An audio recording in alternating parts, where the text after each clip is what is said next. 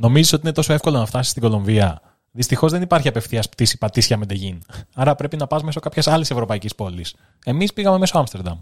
Να σου πω και κάτι. Εγώ το προτιμάω γιατί ήταν ένα δύσκολο πρωινό, θυμάσαι. Είχα αργήσει, πεινούσα σαν δικέφαλος αετός, αλλά να είναι καλά το gay delivery του eFood. Μα ποιο eFood στο αεροδρόμιο της Αθηνάς. Κάτσε, χαλάρωσε. Το πάρουμε από την αρχή. Πάμε. Το προηγούμενο βράδυ έπαιζε η κάρα και έμεινα νηστικός από το άγχος μου. Οπότε το πρωί που πετούσαμε, η κοιλιά μου έπαιζε μαράκι, ρεμί ξακύρα και μπρο σε σάικ παλικάρια, βγαλμένο από τους χειρότερους εφιάλτες του πικέ. Η πείνα ήταν μεγάλη και η πτήση για Άμστερνταμ μάλλον δεν θα έβγαζε τίποτα. Χρόνος για να προλάβω να πάω σε κάποιο εστιατόριο ή καφέ για να πάρω κάτι να φάω δεν υπήρχε. Μόνη, και σωτήρια εδώ που το λέμε λύση, ήταν να παραγγείλουμε κάτι με το κινητό, να μου το φέρουν στο χώρο της αναμονής πριν την επιβίβαση. Αλλά πώς, μέσα στο αεροδρόμιο, σίγουρα δεν γίνεται. Κι όμως γίνεται. Το eFood, σε συνεργασία με το αεροδρόμιο Αθηνών, έχουν λασάρει την υπηρεσία Gate Delivery για προορισμούς εντός Σέγγεν. Πλέον δεν χρειάζεται να κάνεις ούτε βήμα από την πύλη σου, αλλά ούτε να χάσεις την αγαπημένη σου τυρόπιτα κουρού που τόσο πολύ αγαπάς. Ακόμα και όταν σε φωνάζουν για επιβίβαση. Οκ, okay, οπότε στο επόμενο ταξίδι, ακόμα και αν φτάσουμε με την ψυχή στο στόμα, δεν χρειάζεται να αγχωθούμε για το αγαπημένο μας snack ή καφέ. Το Gate Delivery του eFood θα φροντίσει για τις ανάγκες μας.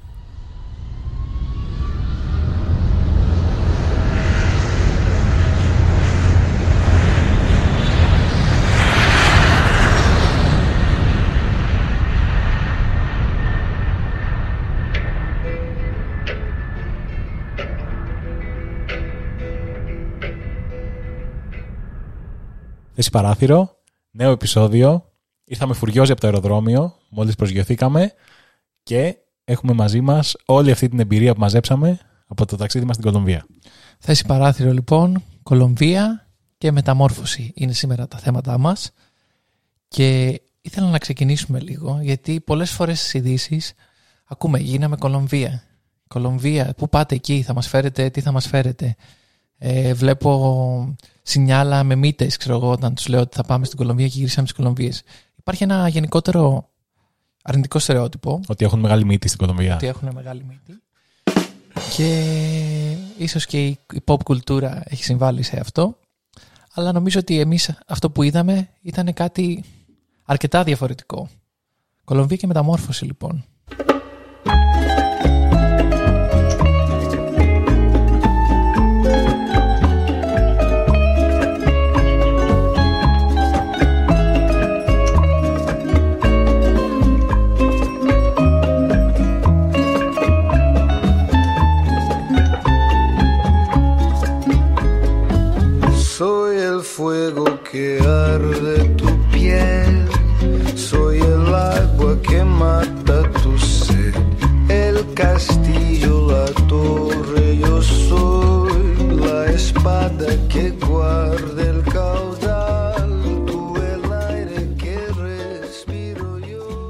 Ωραία, φίλε.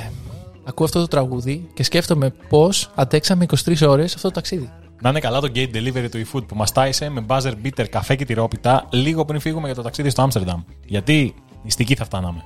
Αν είστε πεινασμένοι για ταξιδιωτικές εμπειρίες, τότε αυτό το podcast είναι η απάντηση.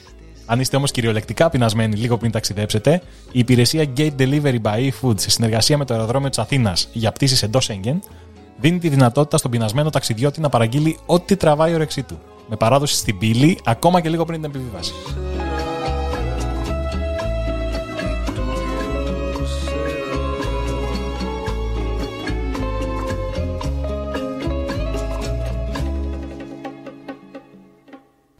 Πώς βρεθήκαμε λοιπόν στην Κολομβία; Ε, αυτή είναι μια πολύ καλή ερώτηση φίλε μου Αλέξανδρε.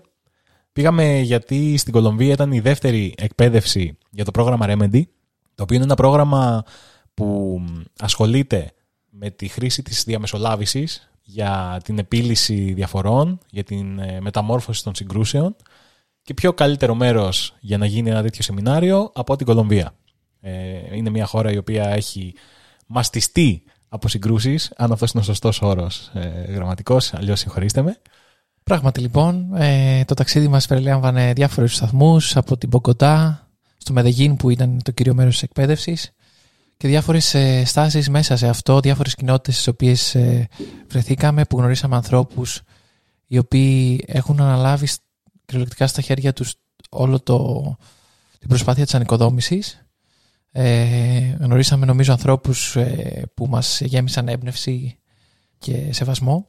Είπες, Αλέξανδρε, για ανοικοδόμηση. Για να υπάρξει μια ανοικοδόμηση πρέπει κάτι να έχει λίγο καταστραφεί πρώτα, ε. ε Μπορείς να μου πεις σε τι αναφέρεσαι.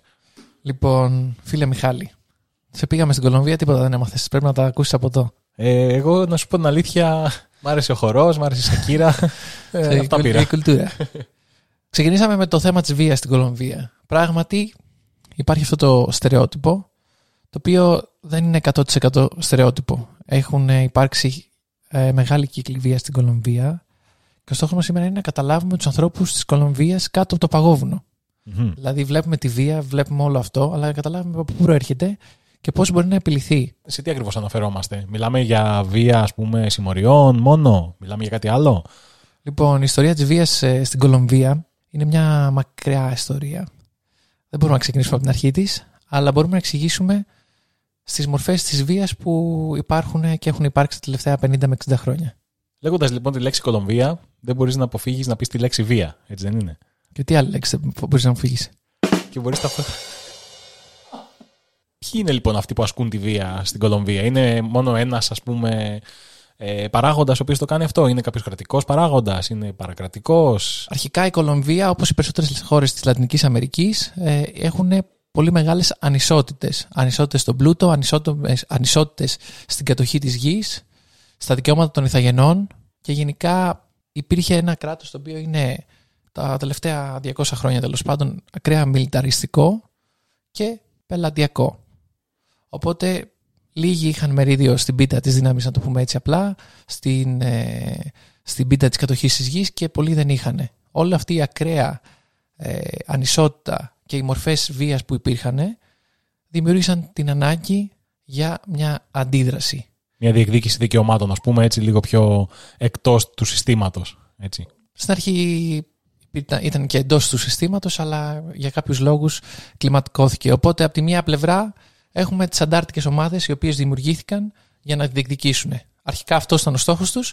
Θα δούμε ότι στην πορεία λίγο χάθηκε το focus ή τους ε, τράβηξε η βία σε ένα κυκεώνα και χάθηκε λίγο ε, όλη αυτή η διεκδίκηση. Οκ, okay, άρα εκτός από τους ε, διεκδικητές της ισότητας, ποιοι άλλοι μπορεί να ήταν εκφραστές της βίας ε, στην αρχή; Στην αρχή, ένας κύριος φορέας της ε, εκφραστής της βίας ήταν και ο ίδιος ο στρατός. Ε, ο στρατός στην Κολομβία δεν χρησιμοποίησε τα τυπικά μέσα. Υπήρχε μια κλιμάκωση της βίας εκεί και υπάρχουν και παραστρατιωτικές ομάδες οι οποίες ε, αποτελούνται από εθελοντές, καλοθελητές τέλος πάντων, οι οποίοι θέλησαν να αποκαταστήσουν και αυτή τη δικαιοσύνη ε, μεταξύ τους. Και μέσα σε όλα αυτά έχουμε και το εμπόριο ναρκωτικών. OK, okay, μισό λεπτό να ανακεφαλαιώσουμε τώρα γιατί είπαμε πολλά.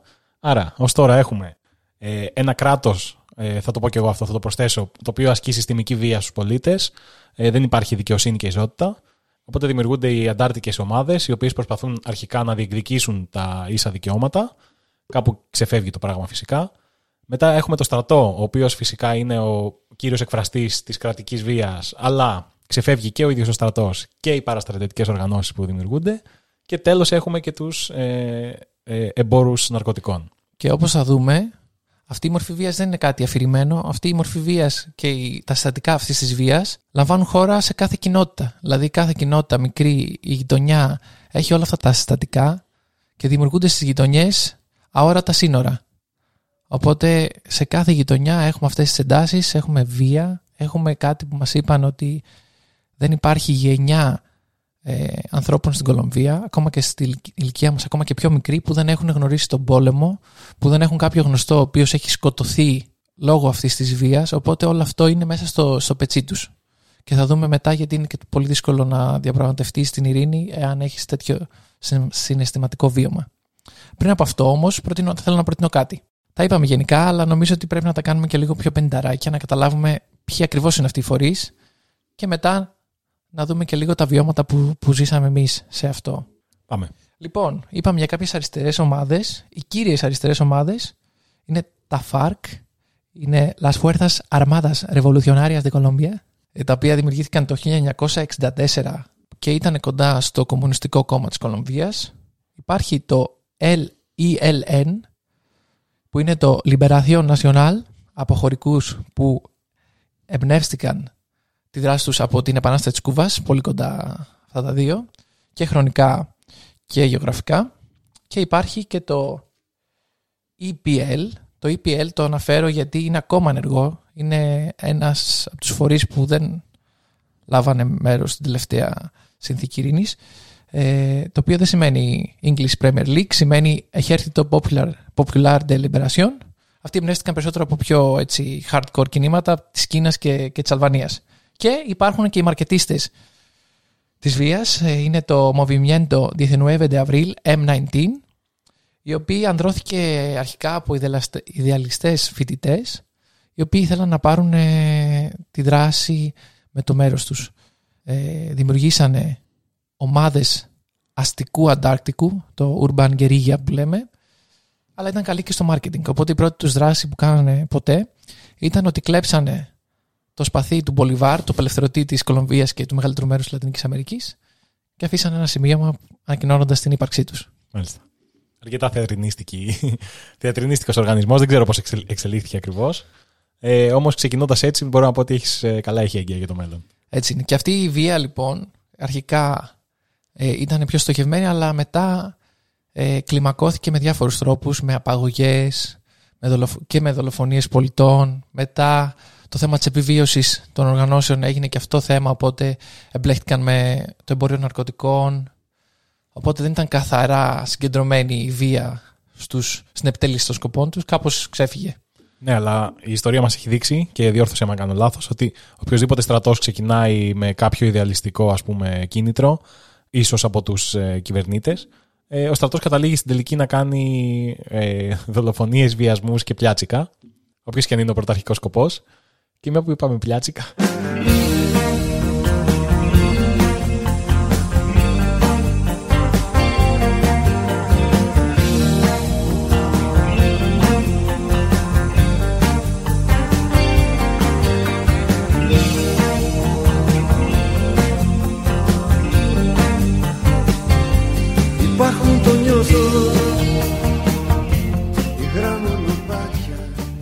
Αναλύσαμε λοιπόν ε, μέσες άκρες ποιες ήταν οι αντάρτικες οργανώσεις ε, και τώρα ποιους άλλους έχουμε πει; Έχουμε πει τους παραστρατιωτικούς; Έχουμε λοιπόν τους παραστρατιωτικούς οι οποίοι αποτελούνται συνήθως από ομάδες αντιφρονούντων τέλος πάντων στρατιωτικούς, αστυνομικούς, πολιτικούς διάφορα μέλη της κοινωνίας ξέρεις εκεί μπερδεύεται και λίγο το ιδεολογικό με το προσωπικό θα έχουμε δει σε διάφορους εμφυλίους. Και παίρνει και ο καθένας ένα όπλο, ρε παιδί μου, εκεί πέρα και παριστάνει το, το στρατό.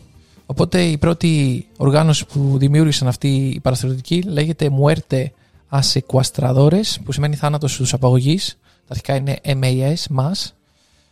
Και εμφανίστηκε το 1981 και δημιούργησε ένα, έναν τρόπο βίας και αυτός, δηλαδή με δολοφονίες ανταρτών, όχι μόνο αυτών, αλλά και των οικογενειών τους, ε, διώξεις των υποστηρικτών τους και εκεί πάμε και κλιμακώνουμε τη βία και σε πληθυσμό που δεν εμπλέκεται με αμεσότητα σε αυτό, δηλαδή σε χωριά, σε οικογένειες, τρομοκρατία, αδειάζουμε διάφορες περιοχές και λίγο λίγο αυτό κλιμακώνεται. Και ο στρατός όπως είπαμε είναι και αυτός φορέας της βίας και η πολιτική φορέας, χρόνιος φορέας της άμεσης και έμεσης βίας, οπότε όλο αυτό δημιουργεί ένα εκρηκτικό μείγμα στο οποίο προστίθεται και κάτι ακόμα. Και μέσα σε όλο αυτό το εκρηκτικό περιβάλλον, όλο αυτό το εκρηκτικό μείγμα, έχουν εμφανιστεί και κάποιοι οι οποίοι ε, βρήκαν την ευκαιρία να δημιουργήσουν αυτοκρατορίες με τα ναρκωτικά. Είναι πολύ εύκολο να δημιουργήσεις μια αυτοκρατορία ναρκωτικών στην Κολομβία, γιατί εκτός των πόλεων, από ό,τι είδαμε, υπάρχει πυκνή βλάστηση, ζούγκλες παντού, μπερδεμένοι δρόμοι. Είναι πολύ εύκολο να κρύψεις ε, εργαστήρια, να κρύψεις φοιτίε, να κρύψεις διάφορα έτσι παράνομα πράγματα. Και γενικότερα, όταν υπάρχει μια τέτοια κατάσταση έκρηθμη, κάποια φιντάνια βρίσκουν ευκαιρία να φυτρώσουν και να δημιουργήσουν επιπλέον προβλήματα και στο λαό και γενικότερα στις άλλες οργανώσεις που βρίσκονται. Υπάρχει αυτό που λες και υπάρχει επίσης και μια ιστορική συνθήκη, κάποιοι πρωτοπόροι των ναρκωτικών. Φαντάζομαι θα έχεις κάποιο στο μυαλό σου. Είναι ο, ο Παύλο Εσκομπάρ, ε, ο οποίος ε, έτσι έχει γίνει και πολύ γνωστός μέσω της σειράς του Netflix, τον Άρκο. Ε, αρκετά χαρισματικός. Νομίζω γι' αυτό έχει κυρίως κερδίσει τις καρδιές ε, των ανθρώπων εκτός Κολομβίας που δεν ξέρουν, ας πούμε, που δεν έχουν βιώσει την πραγματικότητα.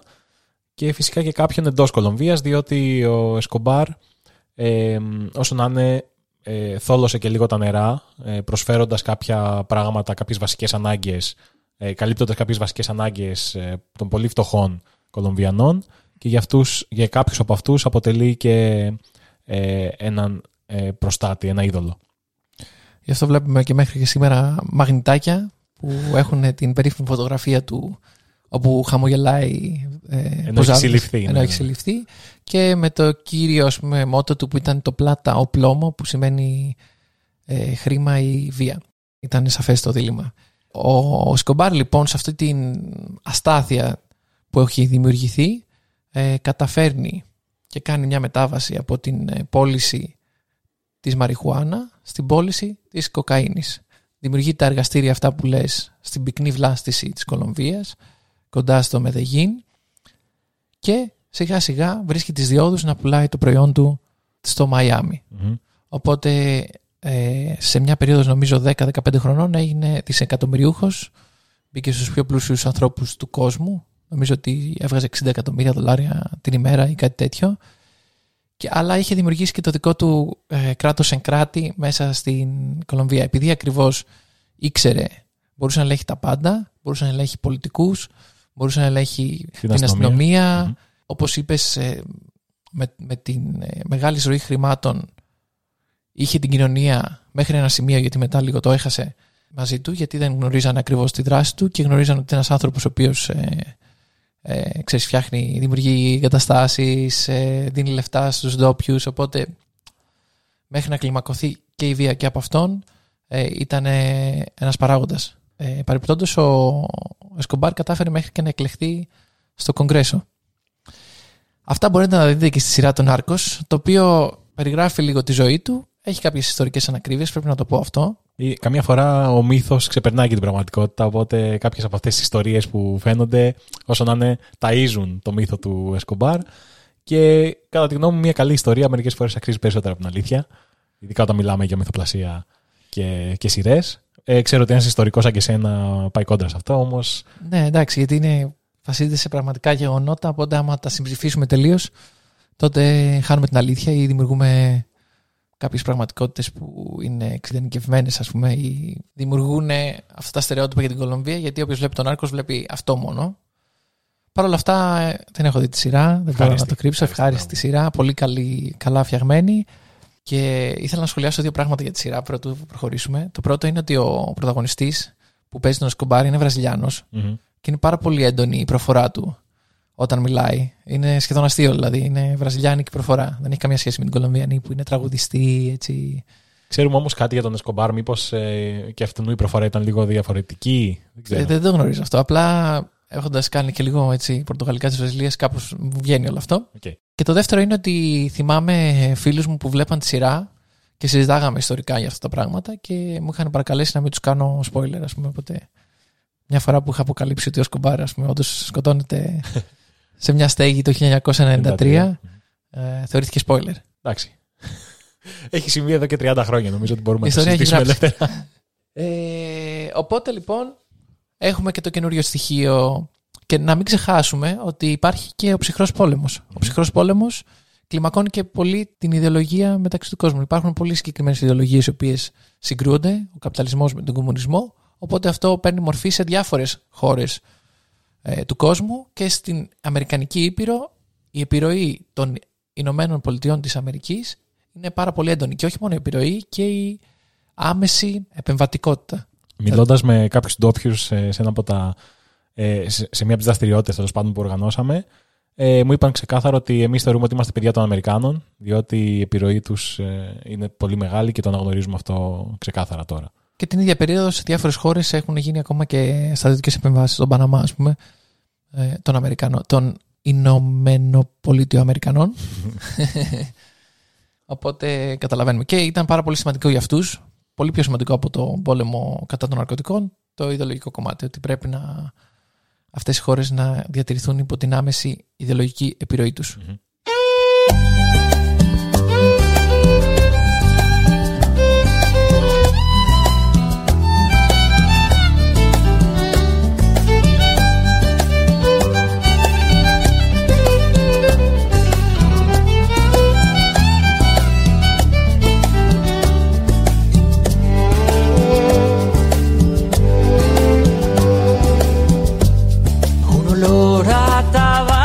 Chanel.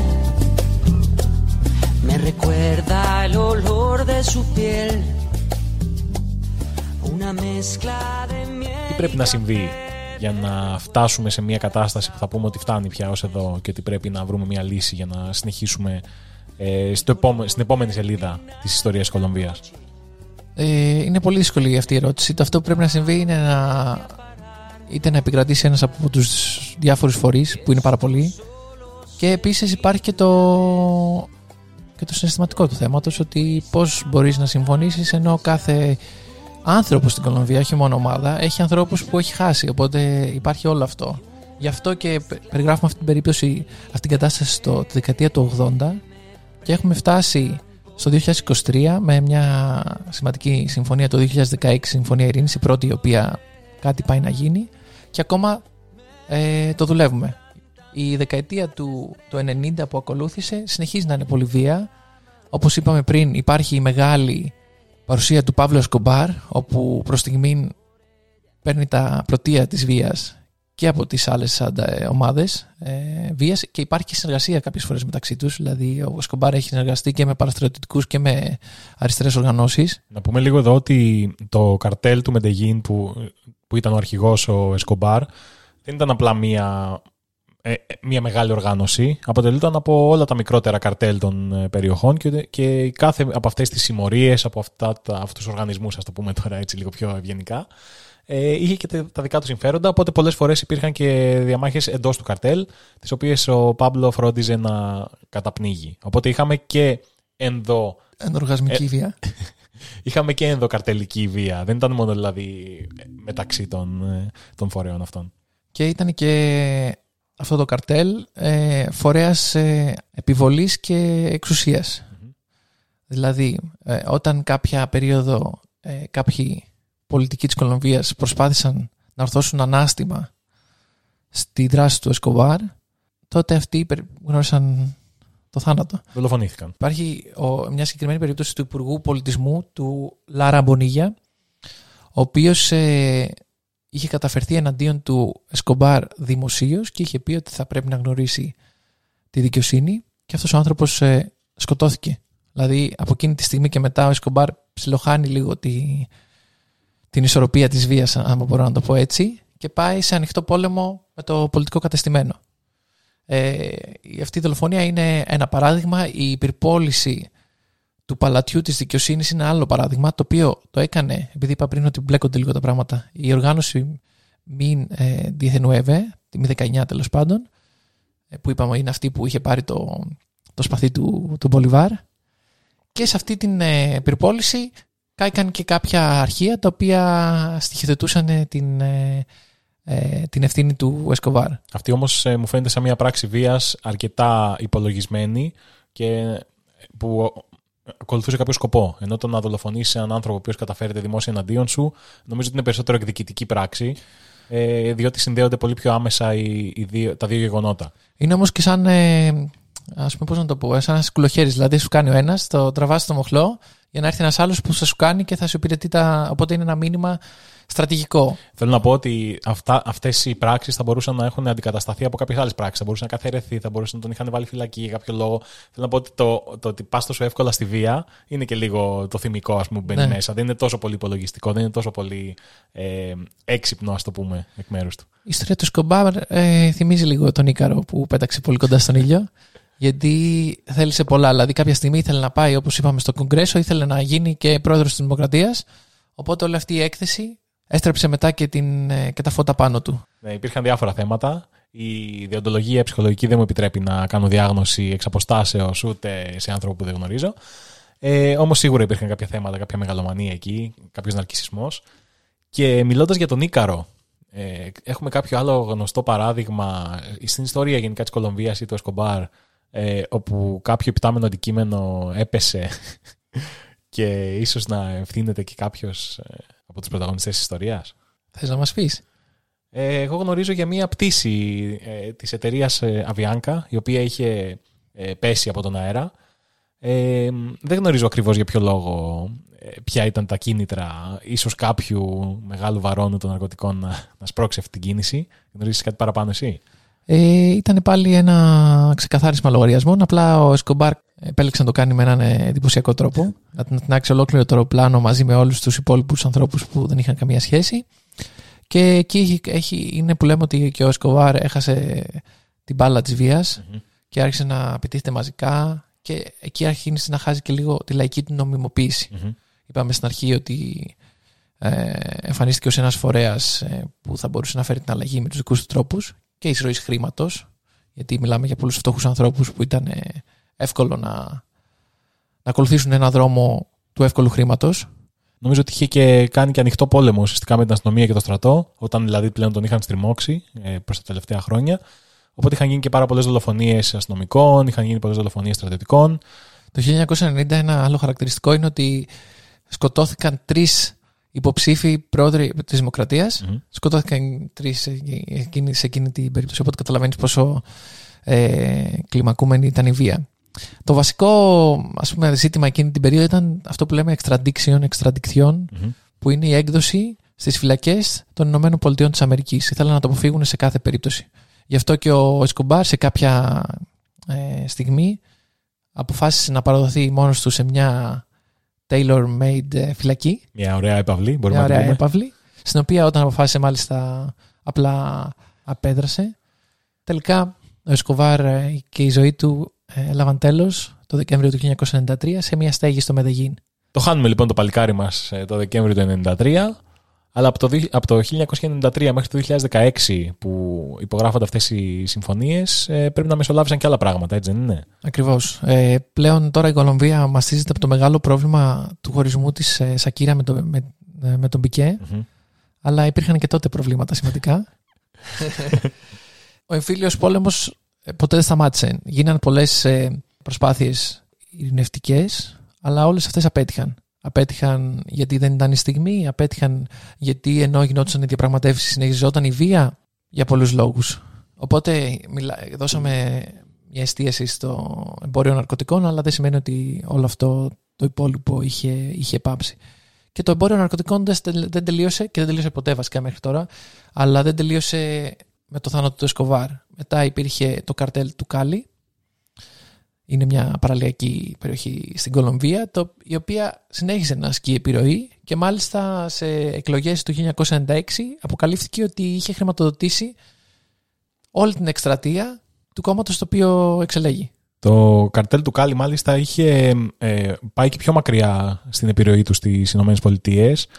Ε, είχε ανοίξει την αγορά και είχε φύγει μο- από το Μαϊάμι που ήταν ο πρώτος στόχος ας πούμε του κολομβιανού εμπορίου και είχαν πάει και προς τη Νέα Υόρκη, είχαν δηλαδή επεκταθεί αρκετά και είχαν κάνει και διάσημη την κοκαίνη ε, νωρίτερα βέβαια ε, σε όλη την Αμερικανική Ήπειρο. Το κορίτσι θέλει αλήτικο πράγμα Να μυρίζει αρσενικό. Ωραία είναι τα ρούχα και τα φράγκα Μα αυτά δεν σε φέρνουν σ' οργασμό. Δεν θέλει σπίτια και αεροπλάνα Μόνο με τα μάτια σε στέλνει ψηλά.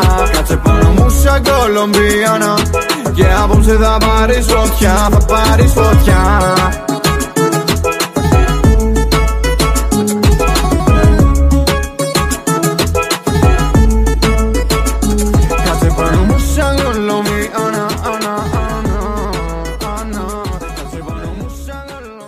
καρτέλ του Κάλι το 1996 αποδομήθηκε. Παρ' όλα αυτά, όπως είπα, συνεχίζει διάφορες μορφές, ίσως το όχι τόσο ισχυρές ή όσο τόσο εμφανείς, αλλά ε, το εμπόριο της κοκαίνης ε, συνεχίζει να είναι θέμα και είναι και θέμα και στις διάφορες αντάρτικες ομάδες, στρα- παραστρατιωτικές. Οι παραστρατιωτικές ομάδες το 1997 οργανώνονται ακόμα περισσότερο με την δημιουργία των Ενωμένων Δυνάμεων Αυτοάμυνας της Κολομβίας, ΑΟΚ, ΑΟΚ, ε, το 1997 όπως είπα όπου πλέον τη- αρχίζουν και δημιουργούν και άλλες μορφές βίας να, να, απο- να καίνε ολόκληρες περιοχές να συνεχίσουν τη συνεργασία τους με κρατικούς παράγοντες γιατί η παρακρατική ουσιαστικά είναι παρακλάδι του επίσημου κράτους και χρησιμοποιούνται για την επίτευξη συγκεκριμένων σκοπών. Αυτό ήθελα να σε ρωτήσω προηγουμένως. Πιστεύεις ότι οι παραστρατιωτικές οργανώσεις ε, ήταν απλά κάποιοι τρελοί ας πούμε, που οργανώνονταν, αυτοοργανώνονταν και κάνονταν ό,τι τους κατέβαινε, ή ήταν η ομάδα αυτή που έκανε τη βρωμοδουλειά που δεν μπορούσε επίσημα να κάνει το κράτος ή ο στρατός; Πιστεύω ότι, ε, πιστεύω ότι ισχύουν και τα δυο Γιατί α, όταν μιλάμε για τέτοια κλίμακα βίας, σημαίνει ότι πολλοί άνθρωποι έχουν χάσει δικούς τους. Οπότε πιστεύω ότι κάποιοι, κάποιανών το κίνητρο ίσως είναι και ας πούμε ευγενές, άμα Η θέλουμε να το, εκδίκηση. να το δούμε ανθρωπιστικά. Ότι ξέρεις, όταν η απόγνωση σε, σε οδηγεί στο να παίρνεις την εκδίκηση. Οπότε ε, πιστεύω ότι υπάρχουν και αυτές οι περιπτώσεις, αλλά σίγουρα ε, υπάρχει και η αιτιολόγηση ότι κάναν τη βρωμοδουλειά του κράτους. Μμμ. Δηλαδή και οι ανταλλακτικές ομάδες όλη αυτή την περίοδο συνεχίζουν και αυτές να κάνουν πολύ μεγάλες επιθέσεις σε αστικά κέντρα. Κάποιες από αυτές είναι και τυφλές. Δηλαδή δεν ήταν στοχευμένες πάντα στη δολοφονία κάποιου ανθρώπου που παίζει κάποιο ρόλο. Ήταν ας πούμε έχουν γίνει επιθέσεις σε κλαμπ, έχουν γίνει... Οπότε και αυτές οι ομάδες χάνουν σιγά σιγά την όποια συμπάθεια μπορεί κάποιος να τους δείξει για οποιοδήποτε λόγο. Είναι και λίγο ότι πρέπει να μαρκάρουμε την περιοχή μας λιγάκι, να δείξουμε ότι είμαστε ισχυροί και κάνουν κάποιες επιθέσεις έτσι χωρίς λόγο, φαντάζομαι. Και είναι σε, σε, σε ρουφά η βία, δεν ξέρω πώς να το πω. Δηλαδή, προφανώς ε, δεν είναι κάτι που θα ξεκινούσαν να κάνουν, αλλά μέσα σε αυτό το πλαίσιο ε, εκδίκησης επιβίωσης αλλαγής γενεάς ε, έχουν αλλάξει, έχει αλλάξει ο χαρακτήρας και η στόχευση της βίας. Στον έρωτα και στον πόλεμο εξάλλου όλα επιτρέπονται και μάλλον το πήραν λίγο πιο κυριολεκτικά αυτό, αυτές οι οργανώσεις.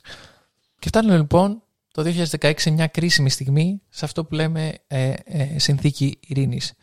Ήταν πάρα πολύ δύσκολο να φτάσουμε εκεί γιατί για πολλά χρόνια και το κράτος και οι αντάρτικες ομάδες ε, διατηρούσαν μεγάλη εξουσία, διατηρούσαν τοπική εξουσία, δηλαδή ελέγχανε περιοχές συγκεκριμένες όπου όχι μόνο τις ελέγχαν αλλά επιβάλλαν και τη δικαιοσύνη σε αυτές. Δηλαδή ήταν σαν να είναι το, η εξουσία σε αυτές τις περιοχές. Οπότε ήταν δύσκολο ε, με βάση αυτό να πιστούν, να αφήσουν ε, το πεδίο και να πάνε στις διαπραγματεύσεις. Το 2016 αυτό λίγο αλλάζει. Ο στρατός αρχίζει και παίρνει κάποια, κάποιο προβάδισμα ας πούμε. Οπότε και είναι και η κούραση όλη αυτή ας πούμε των γενεών και των γενεών. Οπότε τα ΦΑΡΚ κυρίως πείθονται να πέσουν, να κάτσουν στο τραπέζι των διαπραγματεύσεων. Παρ' όλα αυτά υπάρχουν, όπως είπαμε, χιλιάδες φορείς. Υπάρχουν πολλές αντάρτικες ομάδες και δεν σημαίνει ότι υπάρχει πλήρω έλεγχος αυτών των αντάρτικων ομάδων. Οπότε ξεκινάμε σιγά σιγά ε, με αυτήν την ε, διερεύνηση της ειρήνης. Νομίζω ότι σταθήκαμε και τυχεροί, διότι όταν υπάρχει μια σύγκρουση, ο ισχυρός κατά πάσα πιθανότητα δεν θέλει να τη σταματήσει τη σύγκρουση γιατί το συμφέρει. Και ο αδύναμος, ο οποίος καταπιέζεται και πονάει, έχει και αυτό το αίσθημα εκδίκησης, έχει αυτό το αίσθημα της αδικίας, οπότε δεν θέλει να καθίσει στο ίδιο τραπέζι διαπραγματεύσεων ε, με το δυνάστη του, ας το πούμε σε εισαγωγικά. Άρα σταθήκαμε τυχεροί, ήταν και η κούραση, η, η βαθιά αυτή κούραση των τόσων ετών ε, μιλιταρισμού, βίας, ένοπλης βίας, ε, ό, όλου αυτού του άσχημου ε, μέρους και, και, και χρόνου για να ζεις. Οπότε φτάσαμε το 2016 να κάτσουμε όλοι μαζί στο τραπέζι ή τέλος πάντων οι πιο ε, δυνατοί από εμάς και να διαπραγματευτούμε μια συμφωνία πολιτική και κοινωνική. Η οποία ε, μεταξύ άλλων περιλαμβάνει ότι το, τα ΦΑΡΚ θα έπρεπε να υποταχθούν στους κανόνες του κράτους και να συμβαδίζουν με το κράτος α, και από την ε, πλευρά του το κράτος ε, συμφωνεί ότι θα πρέπει να μεταρρυθμιστεί η αγροτική πολιτική και η πολιτική με τα ναρκωτικά και να, προσφ- να προσφερθούν εγγυήσεις επανένταξης αυτών των ανθρώπων. Οπότε εδώ έχουμε το θέμα που θα ζητήσουμε και στο επόμενο επεισ- επεισόδιο το τι συνιστά επιβολή δικαιοσύνης. Είναι η τιμωρία ή είναι να βρούμε τρόπους λειτουργικούς όπου ένα κράτος μπορεί να, να λειτουργήσει. Ε, Παρ' όλα αυτά δεν, δεν είναι κάτι που γράφεις μια τελεία και τελειώνει. Είναι μια διαδικασία σε εξέλιξη η συνθήκη ειρήνης. Ε, ενδεικτικό είναι ότι ο, προ- ο πρόεδρος της Κολομβίας τότε, ο Σάντος, ο οποίος τιμήθηκε και με το, το- με το Νόμπελ Ειρήνης για αυτή την πράξη και μάλιστα κέρδισε τις γιαγιάδες της, ε, της Λέσβου, ήταν η ίδια χρονιά. Α, μάλιστα. Μας έκλεψαν το, το Νόμπελ. Ε, ήθελε να νομιμοποιήσει αυτή τη συμφωνία και την κατέβασε σε δημοψήφισμα. Και το αποτέλεσμα του δημ- δημοψηφίσματος ήταν ότι το 62% των πολιτών δεν ψήφισε καν, οπότε έχουμε μόνο ένα 38% που ψήφισε, και από αυτούς το 51% ψήφισε κατά. Μμμ. Οπότε έγιναν νέοι κύκλοι διαπραγματεύσεων, νέες συνθήκες και τελικά νέες κυβερνήσεις που δημιουργήθηκαν, όπως η κυβέρνηση του Κάρλος Ντούκε, ο οποίος ήταν μάλλον πολύ μειώδη. ε, ο οποίος όταν βγήκε μάλιστα πρόεδρος, έβαλε ο Ντούκε τη στολή του. Ό,τι λογοπαίγνια κρατήσαμε σε όλο το επεισόδιο θα βάλουμε τώρα όλα μαζί.